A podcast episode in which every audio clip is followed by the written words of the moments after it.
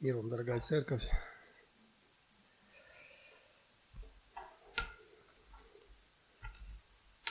Слышал, что в этом году в России на 10% больше собрали зерна, чем в прошлом году. Но говорят, для нашей страны не урожай и большой урожай – это две одинаковые беды. Потому что нужно сохранить, реализовать. И иногда это похоже и на нашу жизнь. Очень много благословений мы имеем от Бога, очень много милости. Но как все это используется, как все это применяется? Бытие 8.22 «Впредь во все дни земли сеяние и жатва, холод и зной, лето и зима, день и ночь не прекратятся». Это слова Бога. Это обещание Бога, обетование Бога, как хотите, они вставлены или вызваны очень серьезными событиями, которые, которые прошли накануне или предвосхищали это, это, э, э, это время. Они были связаны с великой трагедией, которая произошла на земле, с уничтожением всего человечества – и это, впер... это место, где впервые говорится о жатве. Впредь во все дни земли сеяние и жатва, холод и зной, лето и зима, день и ночь не прекратятся.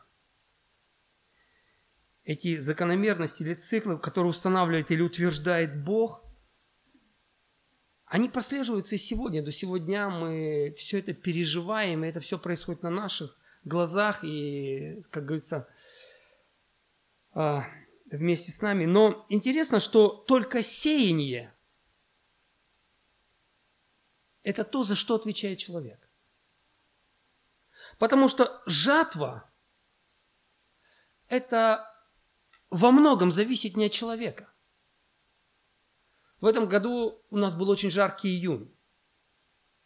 Я помню, разговаривал с Кайвамагой Николаем, он с, с Шало, у него э, там несколько гектаров земли, он пашет, сеет. Вот. И вот в июне как раз у нас была когда площадка, и он молился, говорит, Господи, дай дождя. А потом, когда пришло время жать, а пошли дожди такие, э, ну, интенсивные. И знаете, он несколько, по-моему, полтора гектара так и не собрал картофеля. А жатва не в наших руках. Он все сделал, все, что мог. Он покупал эти самые лучшие семена, он какие-то там пестициды использовал, он обрабатывал землю. Он делал все, что мог. Жатва. Холод и зной – это не то, чем мы управляем. Лето и зима, день и ночь – это то, что находится в руках Бога. И всего лишь один аспект, который Бог как бы верил в наши руки – это вопрос сеяния.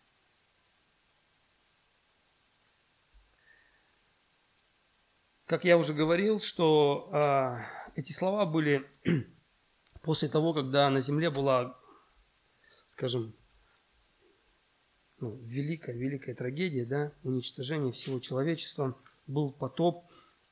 Как это все произошло, давайте мы немножко просто посмотрим, вникнем в контекст, чтобы нам чуть-чуть как бы для себя взять какие-то принципы, уроки вообще. Потому что жатва – это не только фрукты и урожай на поле. Слава Богу, сегодня у нас ну, почти, наверное, все имеют там, да, какой-то достаток в плане пищи. Мы не голодные, да, ну, надеюсь, что так есть здесь. И если кто-то голодный, думаю, надо просто как-то дать знать, и, может быть, мы сможем отреагировать как церковь. У нас есть пища, и я сегодня в этом году какой-то урожай собрали моркови, и картофеля закупили, и там сложили, там небольшой подвал у нас есть. Но жатва это не только это – а, потому что принцип сеяния был заложен в самом начале. Еще в сотворении, при сотворении Бытие 1.11 написано так. «И сказал Бог, да произрастит земля зелень, траву, сеющую семя, дерево плодовитое, приносящее плод по роду своему плод, в котором семя его на земле». И стало так. То есть этот принцип был заложен изначально Богом, что каждое семя или каждое растение, оно принесет плод только соответствующий этому роду. И мы это все видим, это происходит сегодня. Но принцип жатвы, он также справедлив по отношению к нашей духовной жизни или к нашим делам, к нашим поступкам. Бытие 2, 16, 17. Это тоже установлено Богом. Это не мы придумали. Смотрите, Бытие 2, 16, 17. «И заповедал Господь Богу человека, э, Бог человеку, говоря, от всякого дерева в саду ты будешь есть, а дерево познания добра и зла не ешь от него, ибо в день, который ты вкусишь от него, смертью умрешь».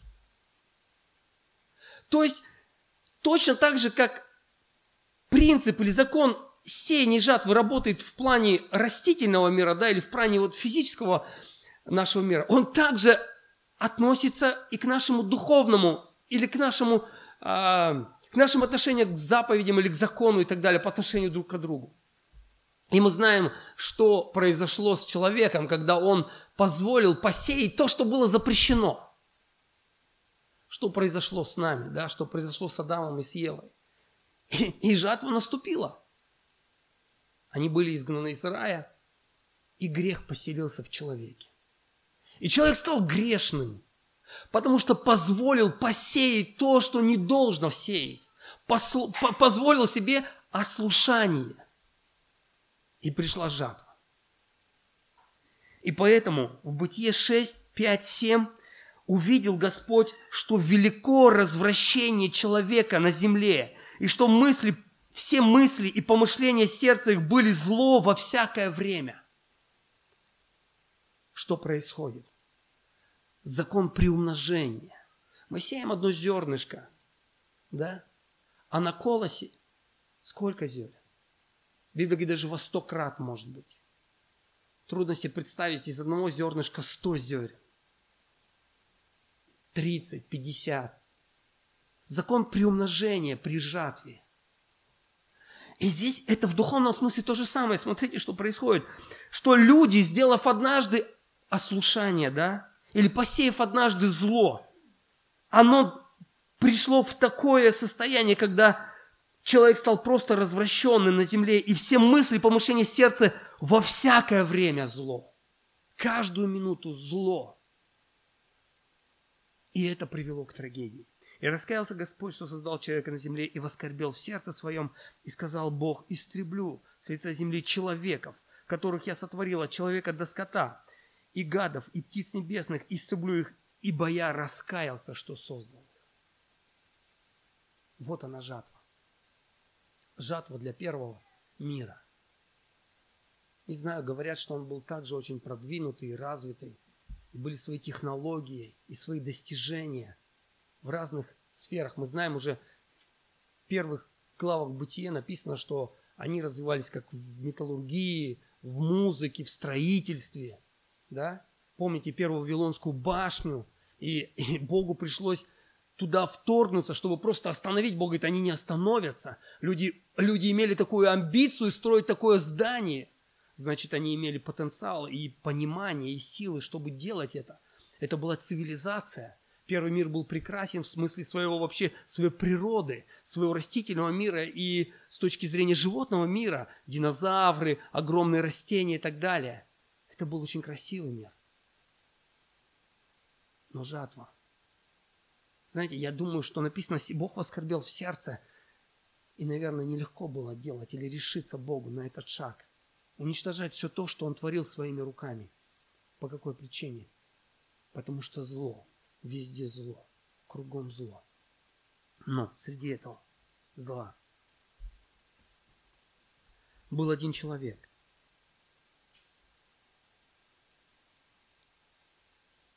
И звали его Ной. И написано, Ной был человеком праведным и непорочным в роде своем.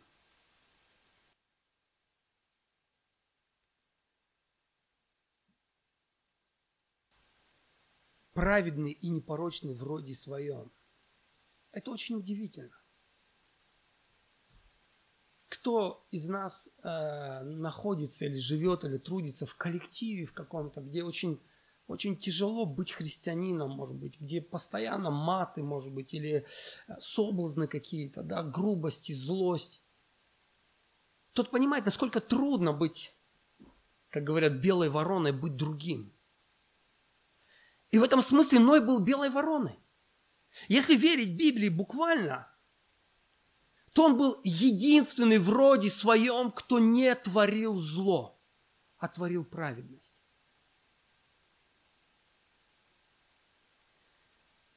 Почему ему это удалось?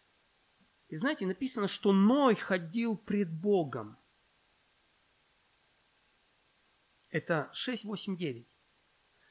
Ной же обрел благодать пред очами Господа, и вот житие Ноя. Ной был человек праведный и непорочный в роде своем, во всем роде своем. Этот род был крайне злым. Этот человек был праведным и непорочным. Ной ходил пред Богом,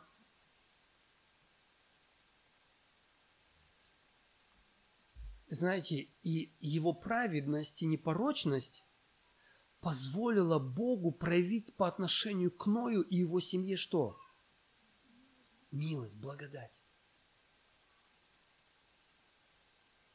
Это так похоже на нас отчасти, да? В каком смысле? С одной стороны, мы все живем с вами благодатью. Знаете, мы сегодня стоим, молимся, проповедуем или там что-то делаем. Но в душе ты понимаешь, ты недостоин. Если смотреть на свою жизнь, ты понимаешь, многое несовершенно. И ты понимаешь, ты делаешь это потому, что есть Божья благодать и Его прощение. Но в отличие от меня, Ной заслужил, можно сказать так, если можно было бы, да, потому что он был праведен. А я сегодня пользуюсь благодатью, потому что Иисус Христос подарил мне ее. И это уже должно вызывать нас благодарность благодарность Богу. Мы не заслужили эту праведность. Мы пользуемся ею бесплатно, просто благодать, милость. Оной обрел благодать пред очами Господа, потому что был человеком праведным, непорочным, вроде своем, и потому что ходил пред Богом. И сегодня я понимаю одну простую вещь. Знаете, ведь мы же просто так привыкаем получать благодать, о, чего, о чем сегодня Дэйв говорил, да? Ты привыкаешь просто пользоваться милостью. Это так привычно, если честно, нам ходить в магазин и покупать хлеб. Мы не пашем, не сеем с вами. Мы вообще не, мы не переживаем снег или дождь. Мы думаем, вау, жара, здорово, на озеро поедем. Когда весь крестьяне там плачут, может быть, а мы говорим, здорово. А потом дождь, ну, нормально, в теплой квартире нам, в принципе, это пережить можно. Мы почти уверены, что хлеб будет. Но в духовном смысле ведь то же самое. Каждый раз, когда я согрешаю, я понимаю, что я побегу потом к Богу, я упаду на колени, я буду плакать, может быть. И я думаю, ну же простит меня. Ты привыкаешь. Оно и был праведный. Он заслужил свою благодать. Я не знаю, он не написано, что он был безгрешен, написано было, что он праведный. По крайней мере, во всем роде он отличался. И вот благодаря его праведности с Ноем и с Богом происходит интересная вещь. 13 стих. «И сказал Бог Ною, конец всякой плоти пришел при лицом моим, ибо земля наполнилась от них злодеяниями. И вот я истреблю их земли. Бог решает рассказать Ною свои планы. И знаете, я думаю, это отчасти еще из-за того, что Богу очень скорбно в сердце. Ему надо с кем-то делиться.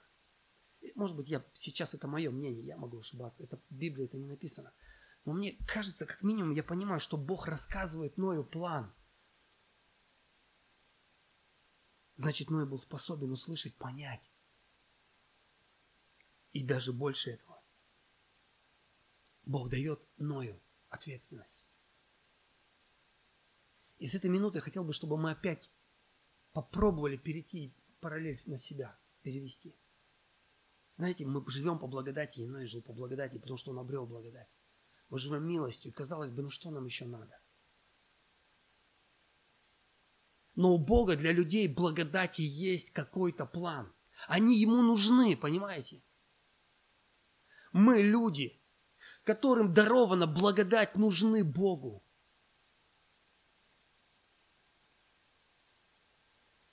И вот, после того, как Бог поделился с нами план, сказал, сделай себе ковчег из дерева Гофи.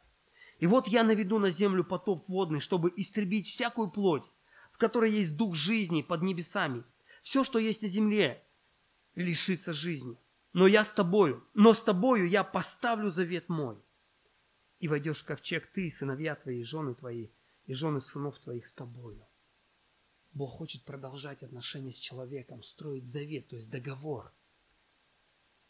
И Он может это делать с людьми, которые в Его милости, в благодати – и мы знаем, как это было дальше. Ной строил 120 лет этот ковчег, да? И можно представить, опять же, мы только можем фантазировать, какой ценой досталась эта работа Ною, да? Но если допустить или, или, или довериться словам Библии, что люди вокруг были злые, и то, о чем проповедовал, и то, что исповедовал Ной, это было совсем не, как бы не знакомо людям, да? Они не понимали, они не могли просто воспринимать это дождь, потоп. Дождя не было тогда еще пар орошал землю, то можно понять, какой ценой Ною достался этот труд. Возможно, это были насмешки, упреки. Мы не знаем, может быть, обворовывали его, инструмент носили, да. Может быть, пытались поджечь. Мы не знаем. Но люди, которые строили, я думаю, можно поговорить с людьми, которые здесь отвечали за стройку, они знают, как ну, как порой не просто вот эти все вещи даются. А когда еще нет понимания и есть сопротивление, это вдвойне трудно. Но Ной получил ответственность от Бога. Ной знал, что то, что он делает, это повеление Божие для того, чтобы человечество продолжило жизнь и существование на земле. И история Ноя, она заканчивается очень удивительно. Это 22 стих. «И сделал Ной все, как повелел ему Бог, так он и сделал». И сделал Ной все, как повелел ему Бог, так он и сделал. И мы знаем, что он был спасен, его семья была спасена. И после того, когда они вышли из ковчега, устроил Ной жертвенник Господу и взял и всякого скота чистого – и всех, и всех птиц чистых, и принес во всесожжение на жертвенники. И обменял Господь приятное благоухание, и сказал Господь в сердце своем, не буду больше проклинать землю за человека, потому что помышление сердца человеческого зло от юности его. И не буду более поражать всего живущего, как я сделал. Впредь во все дни земли сение, жатва, холод и зной, лето, зима, день и ночь не прекратятся.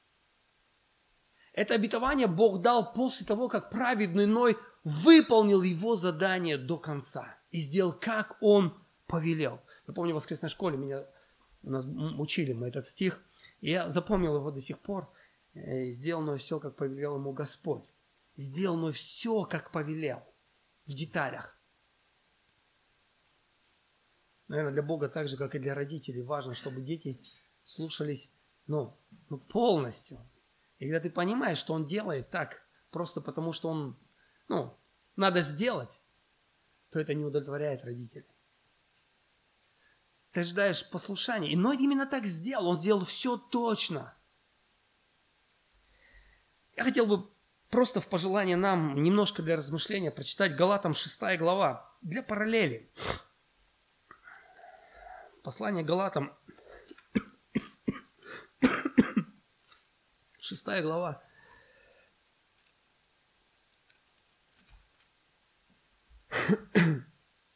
Восьмой стих. Седьмой стих. Не обманывайтесь. Бог поругаем не бывает. Что посеет человек, то и пожнет. Сеющий в плоть свою от плоти пожнет тление – а сеющий в дух от духа пожнет жизнь вечную. Не обманывайтесь. И первое, что хотелось бы, чтобы мы просто запомнили. Нам свойственно обманываться. Я думаю, нам даже иногда нравится обманываться. Обманутый человек – сознательно обманутый человек – это человек, который пытается по какой-то причине, по каким-то своим личным, может быть, выгодным целям, для того, чтобы что-то получить, он осознанно находит объяснение тому, что он делает неправильно. Иногда человеку нравится пребывать в обмане, что все нормально, у меня никаких проблем нет. Я делаю все правильно. Опять же, часто мы родители или нам, детям, когда мы были детьми, родители говорят, все ли хорошо у тебя в школе? Да ты что, все отлично. Ты пребываешь в обмане. Иногда мы живем в грехе, и нас спрашивают, все ли у тебя нормально? Да все, слава Господу. Иногда мы идем на нечистые сделки или делаем что-то неправильное – но нам с этого будет что-то, и мы, мы соглашаемся, потому что нам выгодно. Но Библия просто говорит, не обманывайтесь. Почему? Потому что есть тот, кто всегда все знает. Есть тот, перед которым все обнажено – И он находится в самой тайной комнате моей. И он находится при всех моих соглашательствах. И он однажды будет пожинать нас. Точно так же, как первый мир. Знаете, они ведь по большому счету знали то, что знает Ной ну, какое-то время, они, мы все э, родились от одного, произошли от одного человека. И думаю, история Адама была известна многим из них. Кто-то из них достиг даже жизни или видел, может быть, Адама лично. Знал Каина. Историю. Но люди игнорировали это. Оно и нет. Оно считал, что это серьезно, это правильно. И к этому надо относиться серьезно. И жатва разная. Одни были уничтожены потопом, другой остался жив и приобрел благодать. Не обманывайтесь.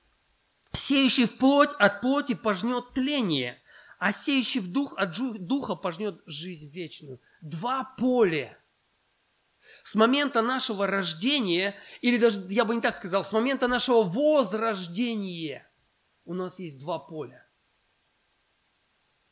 Для человека невозрожденного, неверующего, всегда одно поле – плоть. Он просто живет по плоти, он живет для себя. Но для человека, который однажды встретился с Богом и позволил Духу Святому поселиться в его сердце, с человеком, который познакомился с Священным Писанием, у него всегда два поля раздвоение происходит. И плоть никуда не деется. Она всегда дает свои сигналы, свои знаки. Она остается при нас. Она у всех разная. У одних более грубая форма проявления плоти. И поэтому запросы плотские более такие явные грехи. А есть форма более утонченная, более благородная, но она и остается плотью. И есть дух. А дух наш контактирует с духом Божьим. И вот есть воля Божья, открывая, от которой открывается нам через Дух Божий. И куда мы сеем? Во что мы сеем? Итак, Благослови Господь нас первое не обманываться. Быть честными перед собой. Вчера мы ездили в Кияй. Хотел просто сказать пару таких ободрительных моментов. Мы проводили летом площадку и участвовали. Наша церковь участвовала в Кияе. Анечка участвовала, да, потом Миша участвовал. Вчера была первая встреча, 35 ребятишек было. И ехали в дороге, разговаривали с Лешей Тукуреевым. разговаривали, и вот тема, которая, о которой мы говорили, это о честности. И насколько порой честно быть пред собой трудно. Ты, ты иногда в себе путаешься, ты, ты не можешь понять, насколько ты честен пред собой. Кажется, ты все делаешь вот так правильно, вроде так вот, ну, даже Библия обоснуешь, там еще. Это, это непростой вопрос, быть, быть честным, не обманываться. Правда непростой. Но еще более сложно порой нам разделить между плотью и духом и сделать выбор в пользу духа. Поэтому следующий стих, или следующий стих в этом, э, в этом отрывке делает, говорит так, «Делай добро, да не унываем, ибо в свое время пожнем, если не ослабеем». Сеять в дух или делать добро, а как здесь написано, особенно своим по вере, особенно близким своим, это сложно, потому что ты не вся, всегда получаешь то, что ты хочешь, не всегда получаешь одобрение или там э, правильную реакцию – Часто вместо того, чтобы тебе сказали спасибо, тебе говорят, иди отсюда, да? Вместо того, чтобы люди сделали, как казалось бы, ты думаешь правильно, они делают по-другому.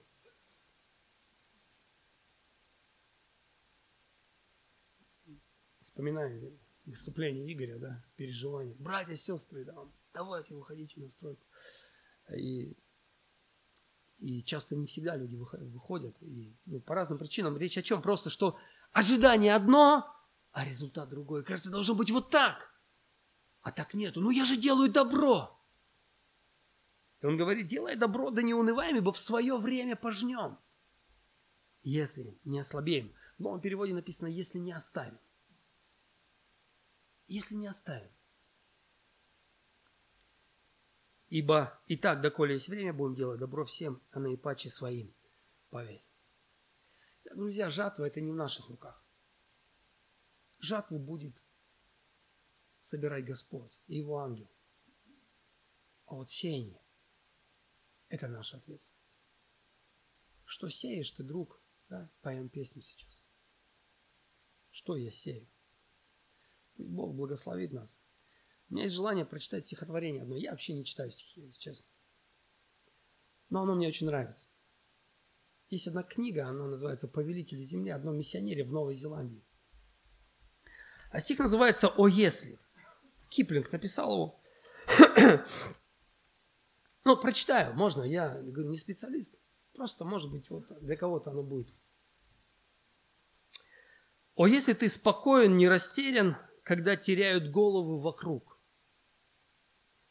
И если ты себе остался верен, когда в тебя не верит лучший друг. И если ждать умеешь без волнения – не станешь ложью отвечать на ложь.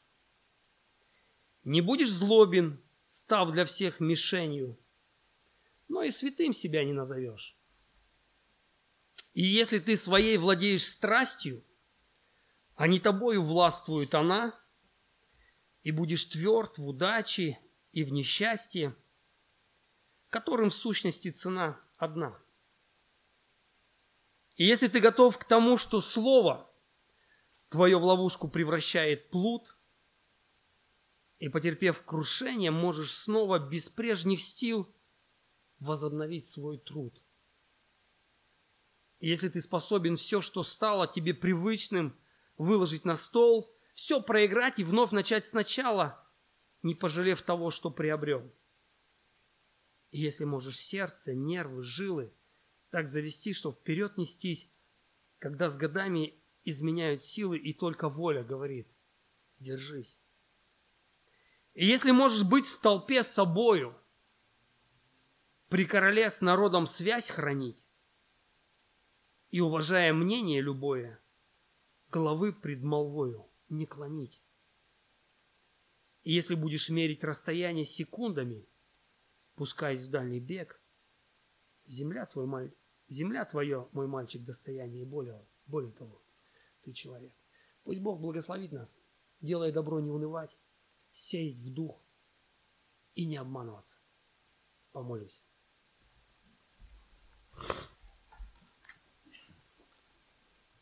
Мы благодарим Тебя, Господь, действительно за все блага, которые мы получаем по милости и благодати Твоей незаслуженно.